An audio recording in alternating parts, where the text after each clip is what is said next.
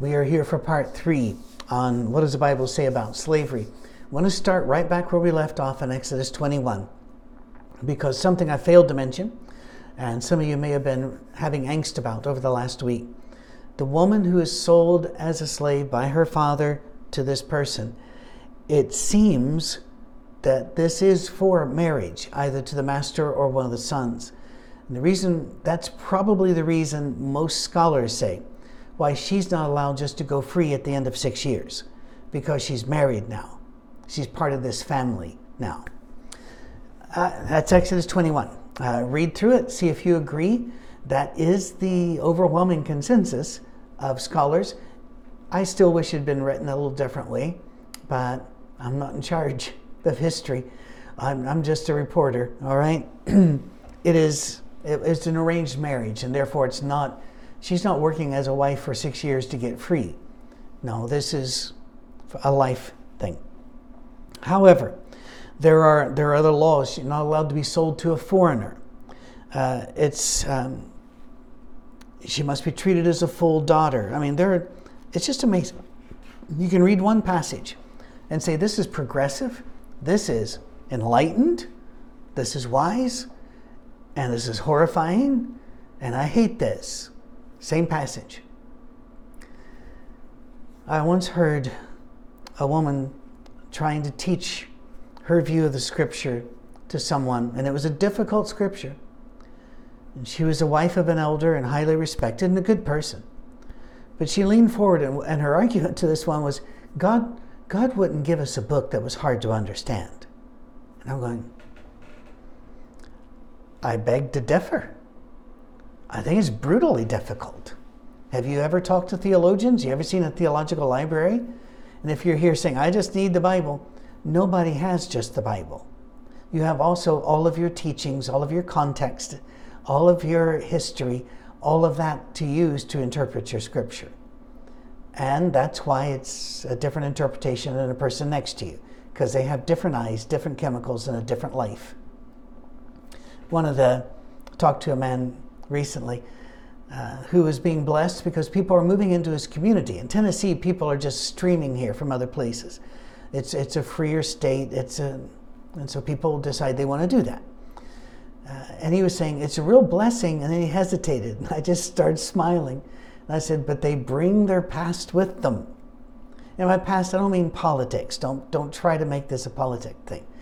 I'll put it a different way. I worked for almost two years for a church that was a military based church and it had a, a, lot of people from the community. But I mean, literally overnight, half of your congregation could be gone and a new hundred people there. And you know, people would say, "Oh, we're getting new people in," but they came in with their ideas about everything. And so as you were moving, you know, your congregation toward a particular point, you know, all of a sudden, boom, you're back over here or worse. We love the people. The problem is that people bring their stuff with them. All right? So um, we do that when we read scripture as well. The system in, in ancient Israel was set up to protect the poor so that they could work it off and that they could get away out of debt that's a that's a remarkable good thing to work. In fact, whenever uh, whenever somebody needed to be on the public assistance, shall we say, the dole, they got their money from the temple. However, the temple didn't make them come every week or every month with their hands out, showing pay stubs to get qualified. The temple was supposed to give them a year, or sometimes two years, all at once. Why? That'll help them get out of debt, maybe buy some land, start a garden, a business. It was to help elevate the poor. The Old Testament is actually brilliant about the laws to help you elevate the poor. so, when we look at this, these, these writings, we have to understand this is the best they could do for them. This was the best options they had. sorry, as soon as I, I'm allergic to the red record button because I'm fine till I hit that. When you read scripture, try not to say, well, this would be horrible for us to live with this. Instead, think about what options they had from about 1200 to 580 BC. This was probably the best options, as horrible as it sounds to us. There are other difficult passages. Back to Ezekiel, uh, I'm sorry, Exodus 21, a chapter which thrills and delights and horrifies. Verses 25 through 26, very graphic. If a man strikes the eye of his slave, male or female, and destroys it, he shall let the slave go free because of his eye. If he knocks off their, out their tooth, male or female, he has to let them go free. So think about this. Let's say that I enter into debt slavery because you've paid my debt. I had a debt that was crushing. I'm going to make up weird numbers, all right, just out of the blue. I owed a quarter of a million dollars and I had no way to pay back any of it. You decided my labor for six years was going to be worth that.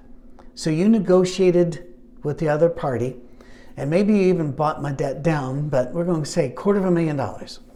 So I start working for you. And I'm doing my job, but you just get really frustrated because it's taking me too long to figure out how to plant this thing, and you whack me. The tooth comes out. I get to walk. You have to eat your debt because you were dishonorable. You mistreated the person who came to, to work with you to work off the debt.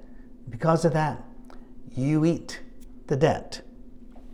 The, um, the Old Testament has this when and if, and uh, it's not about saying it's a normal thing to be beaten. we're not condoning being beaten. What we're saying is there was a protection for the slaves. If you are hurt, you can walk. Now, Jesus seems to address um, the way this works in Matthew 19 very briefly. But there's no physical mistreatment of slaves allowed, it is not condoned. Um, did it happen? Of course it happened, but it wasn't condoned, it wasn't allowed, it was, in fact, illegal under God's law. There is this eye for an eye, and, and I know the old expression, you know, if, if we live an eye and eye, soon the whole world will be blind that's that's a master class and not understanding the passage or its context. He is saying you have to limit. You have to limit what damage is done. And that eye for an eye thing, by the way, wasn't a slave thing. That was in common everyday work. You and I get into a road rage thing. You pop me one in the eye, and I, you know, I got a broken occipital. I lose the sight in that eye.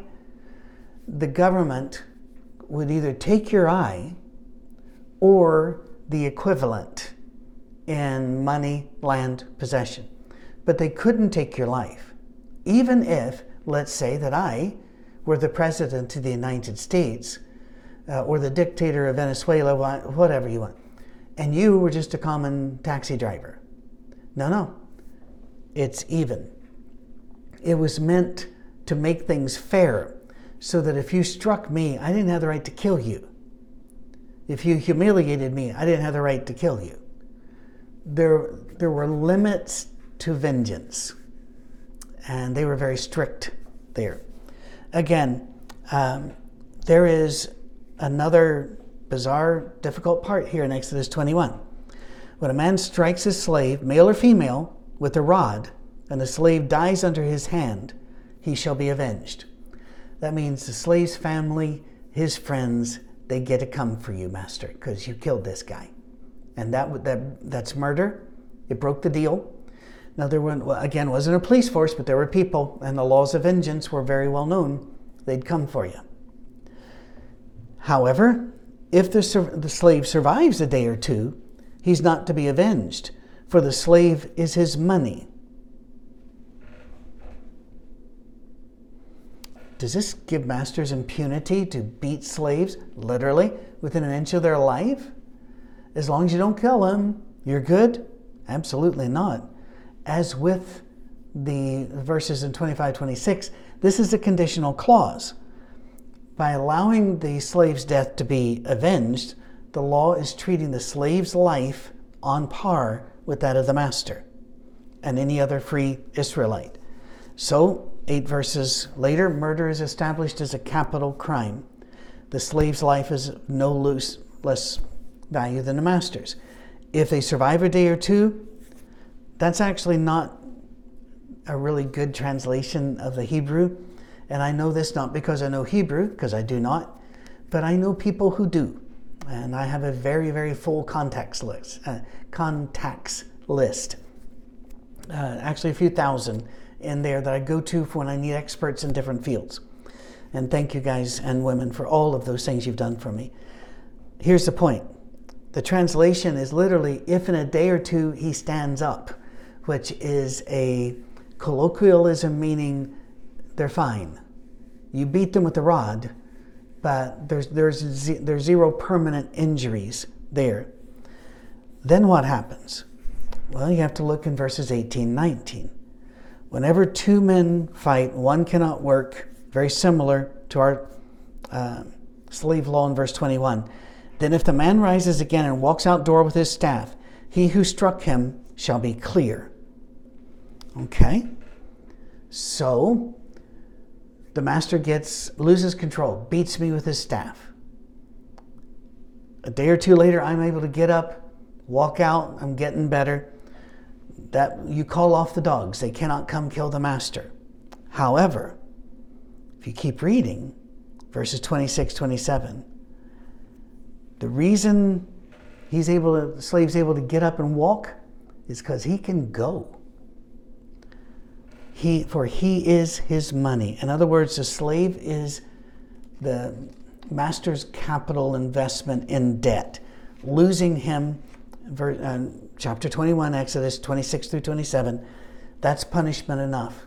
You don't kill the master, but he has to eat the debt because he beat the slave. If he beats the slave and the slave dies, you get to kill the master.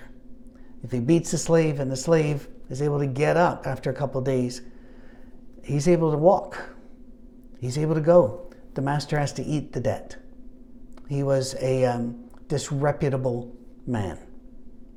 Most difficult passage, however, in my opinion, is not in Exodus 21, and that's saying something. It's in Exodus 25, verses 44 through 46. Here we go, because now we are going outside of the covenant people. As for your male and female slaves who you may have, you may buy male and female slaves from among the nations that are around you. You may also buy from among the strangers who sojourn with you and their clans that are with you, who have been born in your land, and they will be your property. You may bequeath them to your sons after you, are, after you to inherit as a possession forever. You may make slaves over them, of them, but over your brothers, the people of Israel, you shall not rule one over another ruthlessly. Well, the Bible did, what do we do? The Bible has an awful lot of protections for Israelites who need to enter debt slavery. But right here, this, this doesn't look good. You're allowed to buy and sell slaves if they're foreigners. If they come uh, and you, you know, if they're walking through your land, here comes a caravan, and they're not Israelites. They're just passing through your land, but they got some slaves, and as you know, you're talking to them as they're going through, and you know, you want to buy this rug, you want to buy this pot. Then they say, "Listen, we got a couple of women over here, a couple of good, strong, working men over here. You guys need help." This gives the Israelite the right to buy them and then to make them inheritable so that if I bought them and I died, that my son would have them as his slaves. This is not pretty. It isn't. It looks like the law that protects the Israelites it most expressly does not exp- uh, protect anybody else. And then you think of Exodus 21:16, which expressly forbade any slave trade in Israel. And it looks like these passages did not talk to each other and are at war with each other. I'm not really sure that you can totally explain this away, although I've seen books that do, and I've I've had emails already from people saying, if you're getting to this one, here's the answer. If anybody had solved this to the satisfaction of all other people on the planet, we would have known about it by now. This is a struggle. There is there is that um, chronological arrogance, like I said before, where we tend to look back upon other people and criticize them and saying, well, they didn't, they just weren't very moral people. We would have never done that. Yes, you would have. The, the idea that if you had been beamed back and you're born into one of those cultures, but somehow you would have just known all of this was wrong and you wouldn't have taken part in it, it's ridiculous. We are creatures of our culture, history, community, upbringing, and our media. Left, right, or center, all of us are. And to look back 3,000 years ago and say, those horrible people, you can absolutely say what happened you disagree with and that you think that that was awful. But you also have to realize this was their world. This is the world into which God spoke. He did not speak into the Garden of Eden making these rules. He spoke into a, a war zone because that's what the ancient world was. It was always a war zone. As soon as anybody got enough money to store up some food to go to fight, that's what they did. All the way up, by the way, through the so called age of chivalry, which was butchery, rape, and slaughter on a massive scale in the name of civilization and often of religion, to, to be children of that, and then to look back at these people and go, those savages, I think we need to be very careful. Um, throwing stones tend to bounce right off and come at you. One option would have been for God just to say, you, you guys never do it. You never allow, you never buy and sell anybody, period. You just stick with the Israelites. But then, uh, Leviticus, that's, that's not in isolation. Look at chapter 19, verses 33 and 34.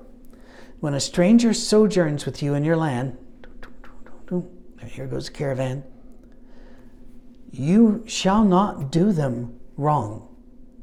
You shall treat the stranger who sojourns with you as the native among you and you will love him as yourself. Did you know that was in there? Yes. So, can I buy that slave? Yes. Yes. Then, how am I to treat that slave? Love them as myself. And I am to treat them as if they were a native, an Israelite, one of us. There was no room for racism in this. Uh, Moses married outside what people today would call the Jewish race, and whenever his own family criticized him for it, God punished them. God does, doesn't do this race dividing thing. Uh, he extends sojourners to the category of slaves. In fact, if you read, um, I am the Lord your God, the Ten Commandments, what does he say? He talks about you were sojourners and I brought you out, and he, he, we are all sojourners. So when you see a slave coming through, the person's trying to sell them, you're really redeeming them from the life with that nation and bringing them into the Israelite family, the family of faith, the people of covenant. And that's what we see. That's what we see whenever Rahab uh, the harlot and uh, the, the story of the, the battle of Josh, uh, Joshua and Jericho ends up in Jesus' line, where Ruth the Moabitess ends up in Jesus' line, brought in, treated no different, because now they are part of us. We've brought them in. In fact, this uh, we, we cannot miss the, the language. He or she shall not be wronged the word wronged has another definition very often used in the Hebrew oppressed. So, in many ways, you're not buying a slave, you're freeing a slave, but they do stick with your family. Why? Because they got nowhere else to go or be. And so, then why, when you die, would they go on to your sons? Because they are still family.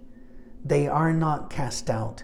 There is never a time in their future when they will be left to fend for themselves. They are now part of the family, and they will be done no wrong. I hope that helps. We will do one more of these. I'll see you next week.